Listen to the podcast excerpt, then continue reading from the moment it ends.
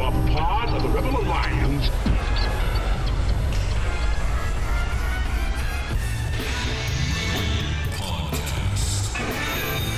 The idea of this podcast is simple: discipleship. We want to bring the gospel message about how to interact with your coworkers, your culture, your friends, everyone around you in a biblical way, which is, in essence, discipleship. What did Jesus do when he came to this earth? He took the devil's stuff. The Bible actually teaches that the world is becoming increasingly covered with the knowledge of the glory of God. That should change everything in the mind of a Christian. Instead of thinking about all the ways society is failing, we should think about all the ways society must be, as Psalm 110:1 tells us, put underneath the feet of Jesus in victory. We would be honored if you would join us. Welcome back to the Rebel Podcast. P-Nate, Pootie, Dave, Garage Mahal. How you doing, buddy? I'm doing great, number one. Thanks for Thanks for the intro. I was hoping if I did the intro, you would remember to call me number one. Even though I really enjoy the nickname, it just feels weird if I call myself that. Yeah, you can't call yourself that, but that's okay. I did get a t-shirt. Like, I'm number one. This is I am number one, but there's a comma, right? Like so it's like I am number one. Got it. So it's like it's my name. I don't even know if that's the right grammar for that. To be honest with you, it isn't, but that's okay. Grammar on t-shirts is. I wasn't homeschooled, so blame that. The result. Welcome back to the Rebels, P-Nate and Pootie. The result of public education. Oh man! All right, we're the Rebels. We're on the Fight, Laugh, Feast network. We would encourage you to get that app, or you might be listening to us on whatever podcast catcher you use. We would encourage you to download the app because that's uncancelable. We've all spent time in Facebook jail and YouTube jail. Go and listen to the other podcasts. There's lots of stuff happening on the Canadian side. The American side is a great network, and they got some stuff coming up. Make sure you come to the conference, all that jazz. I got a 24-hour. I didn't even know they did 24-hour Facebook bans like a week ago. We talked about it last episode. I posted that thread, and apparently I was chiming in on other people's threads, and they did not like what I said, so I guess they reported, and that means you get a 24-hour timeout of not being able to share except in your private groups. And so I'm like, that's weird. So I couldn't I could still write the post out, but I couldn't actually submit it, and it would give me a little thing. So it only lasted for 24 hours though. So interesting. I'm back, baby. You're back. You're back. Well, that's actually kind of what we wanted to talk about is last week's episode and a little bit of just kind of follow up from it.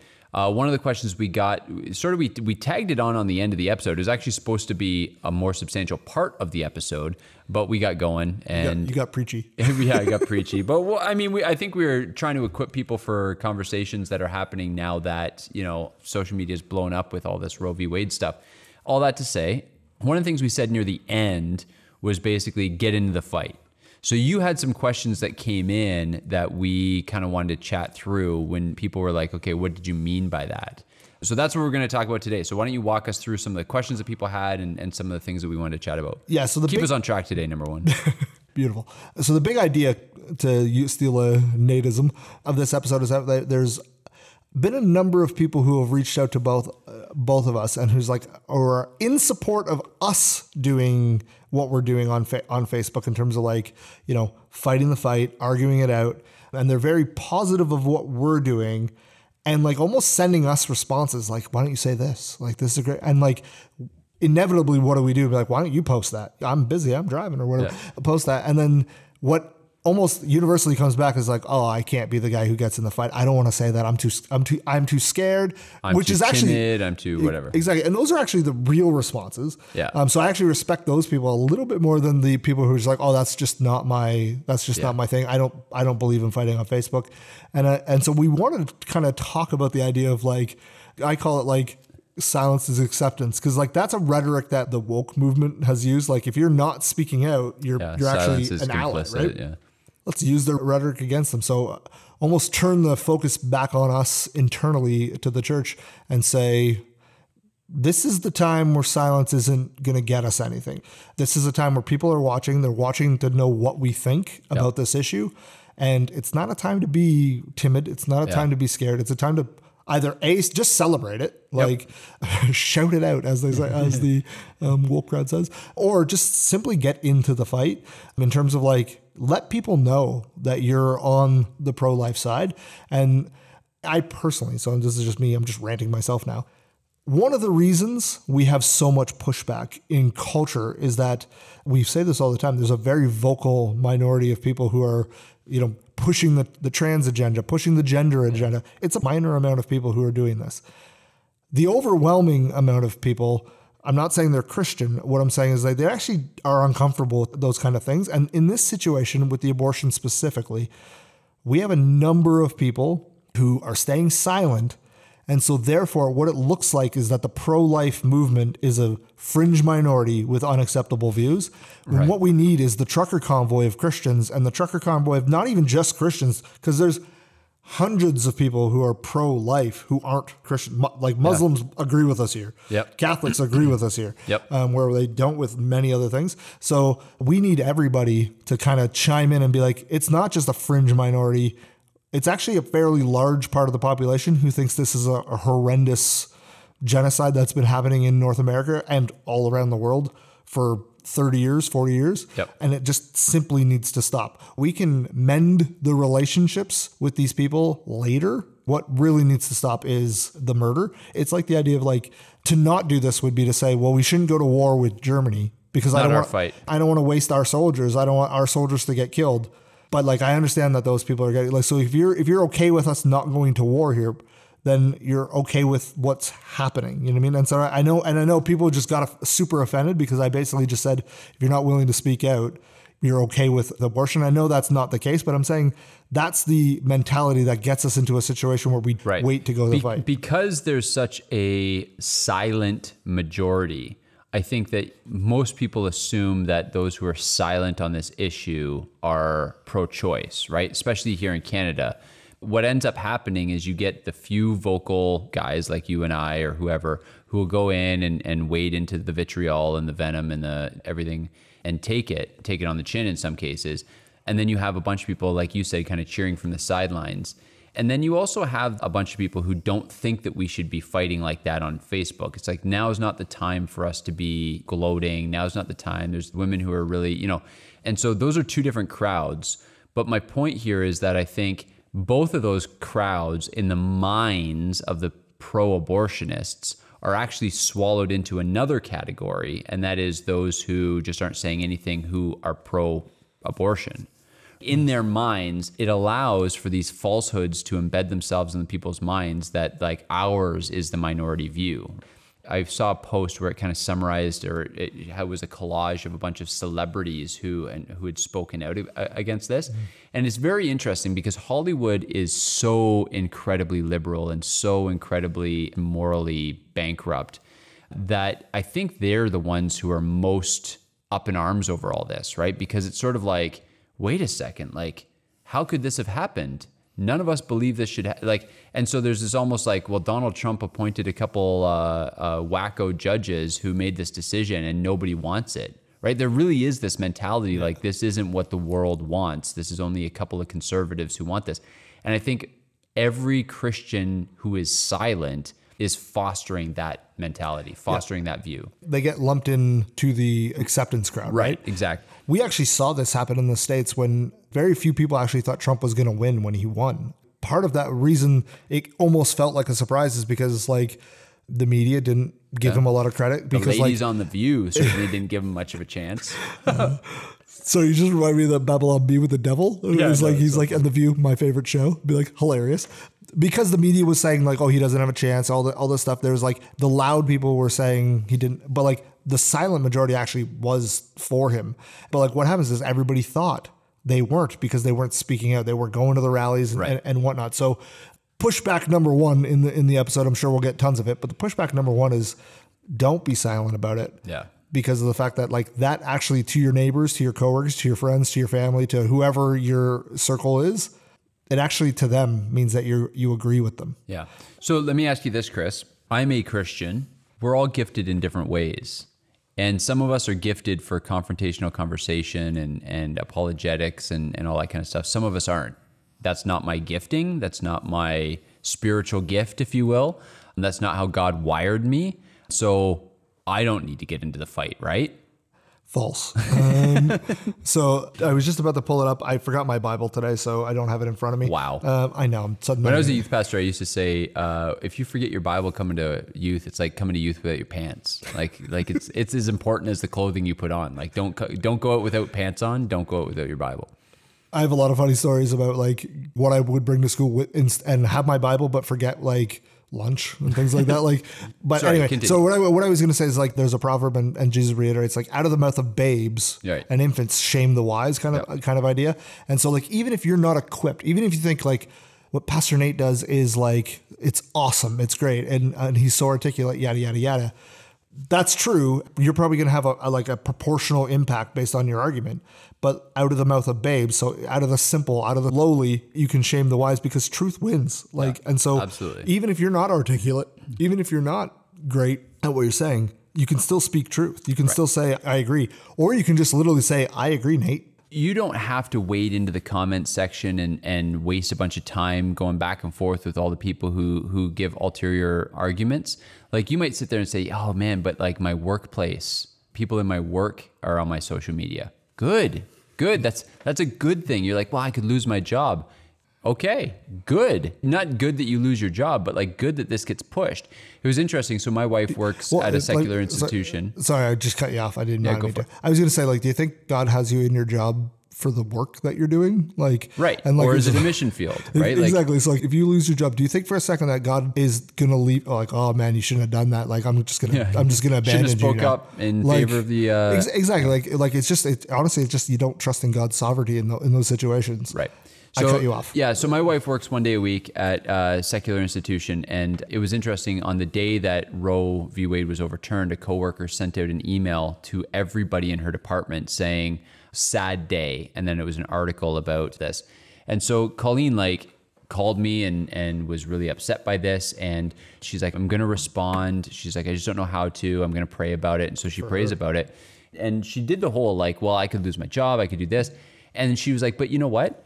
If I get in trouble for my response, then that gives me an opportunity to say, why was she allowed to share her opinion, but I can't share my opinion? So she just responded and it was very simple. It wasn't like a big argument. She didn't do the whole like, you know, Nate, you sound an awful lot like a slaver trying to, you know, she didn't do all that, but she just said, I actually disagree. I think we're headed in the right direction. So please don't speak for all of us.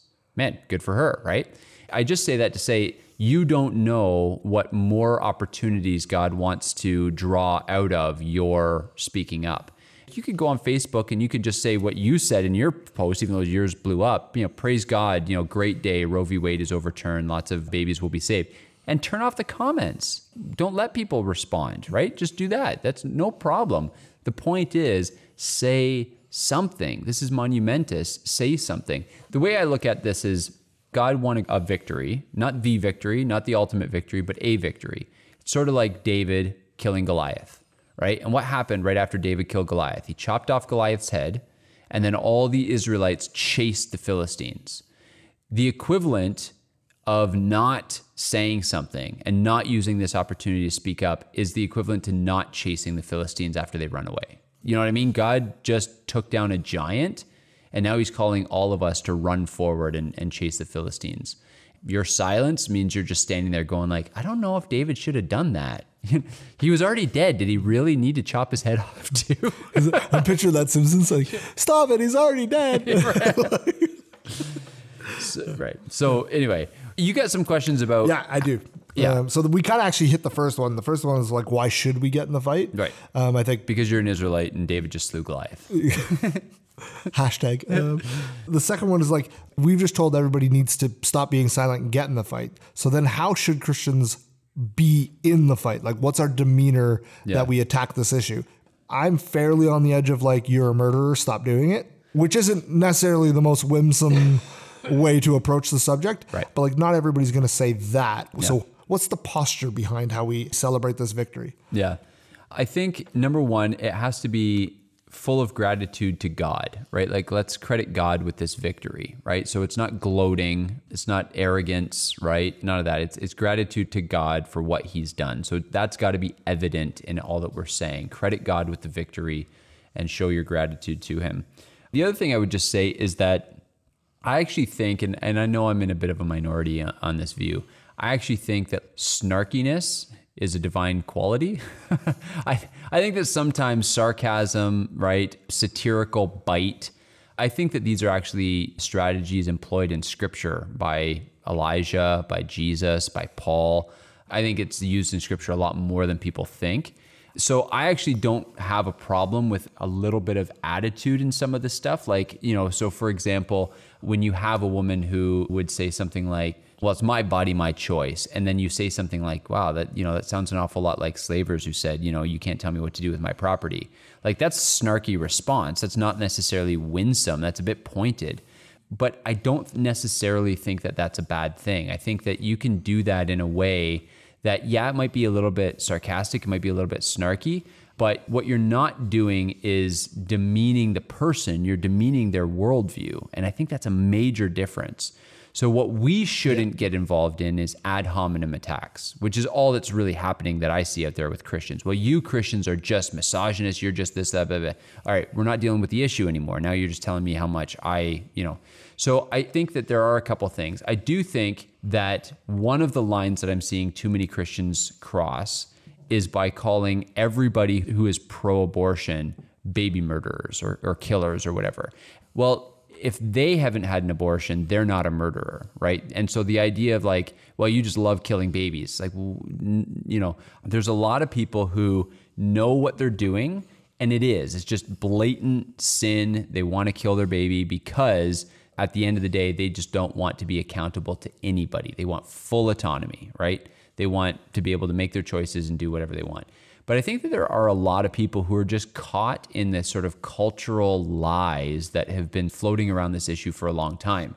There are people who will make what I think is a very ignorant argument. Well, it's just a clump of cells. It's not a human being at that point, blah, blah, blah. There isn't necessarily any malevolent intent behind their argument. That's just bad education. They probably went to public school. Give them a break. But that is because society has been lying about that for a long time. Similarly, yeah. So, I think so. They're deceived then, right? They're deceived, yeah. Right? And so our job would then be to shed light, and so that they're like almost forced into like being either ignorant or educated. And so what you'll see when you look at some of the people who I think are doing this very well is they do make a differentiation between those who are deceiving and those who are deceived, right? When you think about, and this is sort of my famous story that I use to defend a serrated edge, so to speak, in our cultural engagement, is the confrontation at Mount Carmel, right? Elijah is mocking the prophets of Baal because they're the deceivers, but he is doing so in view of the Israelites who are the deceived. So they're the ones who he's trying to win. He's not trying to win the prophets of Baal, right? They're too far gone. And I think in our argumentation and in our engagement, we have to recognize who are the deceivers and who are the deceived. And it's okay for you, I think, personally, I think there's biblical merit in taking a harder stance, a harsher stance with the deceivers, even in view of the deceived. And for me, I'm putting the deceived, both those who are pro-choice, who have been deceived by bad arguments, as well as the Christians who believe that social media is not the place to have these kinds of arguments. I think they've been deceived as well, because what they've been deceived of to believe is that their Christian ethic is not accepted in the public sphere. Guess what? Christian, you're the only one who believed that lie, because the Muslims, the secular humanists, the pagans, they've been bringing their worldview into the public square for years. You're the only one who was duped into thinking that you need to leave it at the door of Facebook, leave it at the door of the office, leave it at the door of the school. That's one thing I would say is differentiate between the deceivers and the deceived. Absolutely. That's a really good word. Facebook and social media today is the street corner of the old days, right? Like totally. It's the water cooler. It's the water cooler. It's the newsstand where everybody got the headline papers. It's the steps at the temple in Ephesus where Paul would proclaim. Like It's the well. It's the well, right? Exactly. That's in the Middle East. Interesting that's you brought that when you were talking about like the snarkiness. That's the story that came to my mind. Jesus isn't being whimsome when he's like, no, you say you've been married, but no, I actually say you've had 5 guys. He's calling her a whore. He's not wrong about it. And he's doing it at a crowded well. I know that there's people, midday, there wouldn't have been as many people there. There was never a time in the day when a well in the Middle East was not busting with people. Exactly. So he very publicly shames her. Yeah. He doesn't end it there. You know what I mean? Like, he keeps going. But, like, there is that level of, like, no. Like, there is that, like, satire. It's funny that you brought up, like, satire, basically. The Babylon Bee, I think, has been more educational over the last 2 years than many of our churches. Ooh. So I know that cut a little bit. Hot take. Through the use of satire, the exposure they've given so many things, I actually think they've had a better witness than many of the churches on this issue, on many of the political things that have happened, like vaccines, COVID, over the last couple of years because of their use of satire. I think you're actually right. Satire cuts in a way that it cuts us and the other person. Good satire does, for sure. Absolutely. It makes us re-examine what we think. Back to your point about, like, should Christians get on social media to do this? Like, absolutely we should be, because this is where the cultural war is. This is not a time for us to shrink back. This isn't a time for us to not say anything. It's not a time for us to just be in our churches and high-fiving each other about this. All good stuff, by the way. Let's do that on Sunday. Yeah, lots of high fives. This is a time to push out. Like, we've talked previously, probably a lot of times, to be honest, like, the verse that everybody kind of misquotes with the gates of hell will not prevail against the church.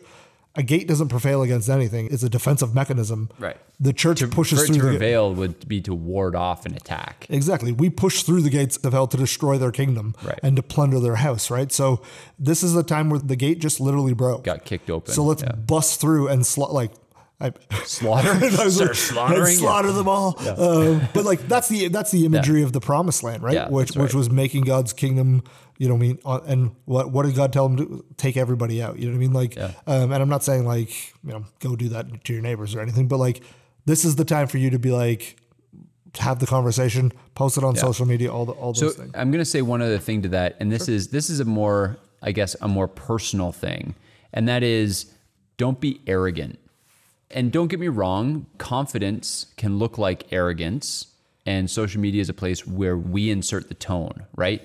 So don't get me wrong. I think that there's a lot of times I've been accused of arrogance. There have been many times, I'm sure, when I have been arrogant. Like, pride is something that we all struggle with, and I'm certainly not immune to that in any way, shape, or form. But there have been plenty of times when I've been accused of arrogance, when I have searched my heart, when I have brought in accountability, and there hasn't been arrogance in that particular thing, right? So I say that to say, like, it's a very personal thing. So when I say don't be prideful, I mean, you know your own heart. What are you trying to accomplish there? Are you trying to advance the kingdom? Are you trying to convince the deceived, right? Are you there answering questions for the onlooker? Or are you trying to look smarter than other people? Are you trying to look like you won an argument? Are you trying to beat them into the ground, right? Are you trying to shame them, not their position? Are you on there to see how many likes your post or your response got? What are you there for? And I think social media does lend itself to that, like, oh, how many likes my response got is how many people think I'm smarter or I'm winning this argument. Like, it's not about who's winning that argument. It's, are you representing Christ well? And when I say that, I'm not saying, oh, we represent Christ well by being gentle and lowly. We already had an episode a couple weeks ago. Gentle and lowly is not enough. Now is not the time. Yes, of course, we're called to be gentle. Yes, that's one of the fruits of the Spirit. But now is not the time for gentleness to take a front seat and courage to take a back seat, right? Jesus chastised the Pharisees for not reading the signs of the times. And I think now is a time for boldness. Now is a time for courage. And we can do that alongside gentleness when we are doing so in humility. But humility doesn't necessarily mean that you don't speak truth or that you don't do it with courage and boldness. It just simply means that you are not prideful in it. You're not there for the wrong reasons. So that would be my other thing in terms of how Christians should engage. Yeah, that's absolutely right. Like, you can check your own heart in this, like, to use one of those Christianese things, check your heart. If you're out there for the gotcha argument, like you're setting somebody up for something. And I know there is cleverness to arguments, and I'm not saying don't be clever in your argument, but where that's what you're shooting for, right, is the you're like looking got for the you. Mic drop. Exactly. Like, you can't beat that argument. I trumped you. That's when you know you've probably crossed into the place where you're no longer concerned about the person on the other end of that message. Like, you're not trying to win somebody back. So like, we think about this a lot of time with like evangelism or apologetics, where it's like the good apologist just continues to poke holes in people's arguments for the intention that person realizes their argument doesn't have any, like, as a house of cards that's falling, so that they're won into the faith. That's the point, right? Like, where a bad apologist is simply out there just to got you. Right. That argument doesn't work. Gotcha. Yeah. Well, but there's no like, okay, well, so you got me. So I will just add to that. And I know this isn't what you meant, but I would just say, what I said. No, not fixing it. I just want people to be clear, because I do think, generally speaking, the people who have chimed in on your post, which is, you know, what got us into this whole conversation, generally the conversations that you're having, you're not going to win the person you're talking to. 100%. Right? So I do want to make it clear that the people that you are trying to influence are the onlookers. They're the ones who are watching these arguments. They're the pro-choicers and the pro-lifers who are watching, who need to know that there is an answer to their arguments, that my body, my choice is not a valid reason to kill children, right? That it isn't actually just their body, that it's not whether a morality is pushed on another, it's which morality and upon whom. All those things we talked about last week. But those things are necessary, you know, not to win the person you're talking to. And I think that's one thing that, like, when Christians sit back and they look at our interaction on social media and say, oh man, they're so mean and they're so whatever, and that's never going to work. Well, of course it's not going to work on that person. But what it is supposed to do is supposed to make you, as a silent Christian, get on there and get into the fight yourself. Or it's supposed to have those onlookers who are pro-abortion, who are going, I never really thought of that argument. They're never going to chime in on the post, but they're reading it. Absolutely. Not to make myself the hero here, but the biggest thing that's been impactful for the posts and all that stuff has been the people who have texted to be like, I have a question. Yeah. Don't want to post it on Facebook. Totally. And like, then we're having a real conversation that's not public, and it's just like, oh, that's great. 100%. And that's been happening from non-Christians and Christians. Yeah. My wife has actually been upset with me over the last week because I spent like hours on my phone, which I'm not normally, like, my phone goes away, doing that because I'm answering questions of people that have been reading the thread. Not one of these people have posted on the thread. That's right. And it's like, okay, so the ministry, the disciple making that we're doing outside of the public ministry that's happening is very good. And I'm not saying that to be like, look at us go or anything like that. But what's interesting is, like, you hit on something, like, we're not trying to win the people who are adamantly against us. It'd be great. The Holy Spirit could do that. We saw Paul became a Christian, even though he was, like, very adamantly. Jesus wasn't trying to make the Pharisees turn and repent when he was calling them broods of vipers and whatnot. But what he was doing, he was strengthening Peter. He was strengthening James. Right. He was strengthening John in their boldness, in their faith, so that later when Peter would stand up and say, you killed Jesus, repent, many people get saved. But it was also the other people, not just necessarily the direct disciples. There was all that big crowd who said nothing, who was watching and hearing Jesus, and 500 of them ended up following Christ. And probably a lot of those after, like, became the people who became the church, you know, when they were like, oh yeah, he did say he was going to do this. And I remember him saying that.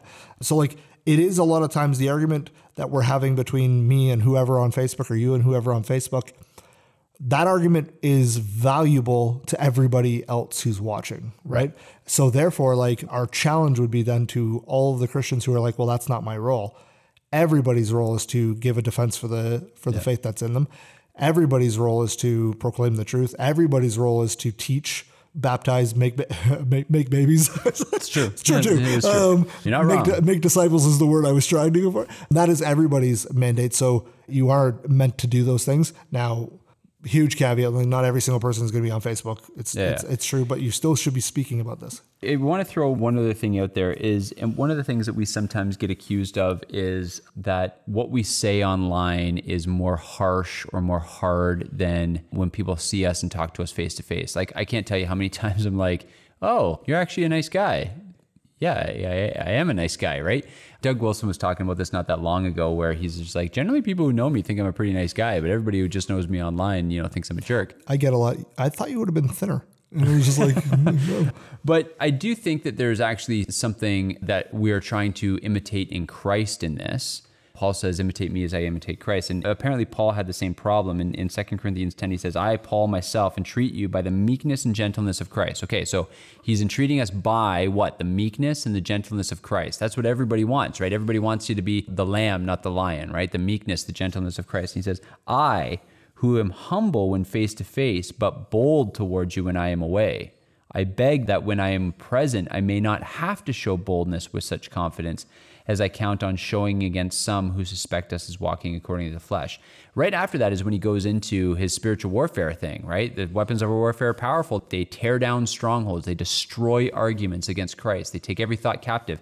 And yet he says, right, the guy who's humble when he's with you, but is bold when he's away. And I think part of that is, and you saw this in Jesus. You remember what the disciples said when they came to Jesus? They said, why do you teach the people in parables? And why do you say hard things to them? And then what did he say? Because the secrets of the kingdom haven't been given to them. They've been given to you. Now, basically, I'm paraphrasing Jesus. Now, what are your questions? They're like, okay, well, we didn't understand this parable. He's like, let me tell you, right? And that's so you're out there and you're fighting online. And what's happening? People are coming to you. They're text messaging you and saying, well, what about this? Well, there's that person who comes to you. There's that disciple who went to Jesus and said, now, what about this, right? The whole point in this is that, and why did Jesus say hard things to people? Let the dead bury their own dead. Don't go and bury your father. Come and follow me. Like, oh, geez, like Jesus, gentle and lowly. Come on now. Chill. Yeah.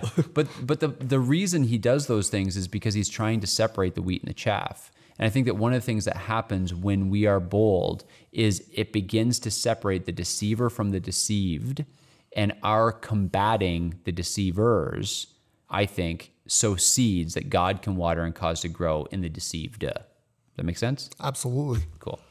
I think that's great. I think we should leave it right there. If you have any questions, anybody who's listening, if you have any questions, reach out to Chris, not to me, but reach out to Chris, ask him your questions, because some of our favorite episodes, and we haven't done a whole lot of these as much recently, is when we're just answering your questions. So if you have questions about this, reach out to Chris. We'll answer your questions in episodes, because this is what the whole podcast is about. It's equipping you for cultural engagement. Yeah, we also need content, so give us some questions. Yeah, that helps too. Yeah. Then we don't have to come up with it on the way to Garage Mahal next week. All right. Awesome. Have a great one, guys.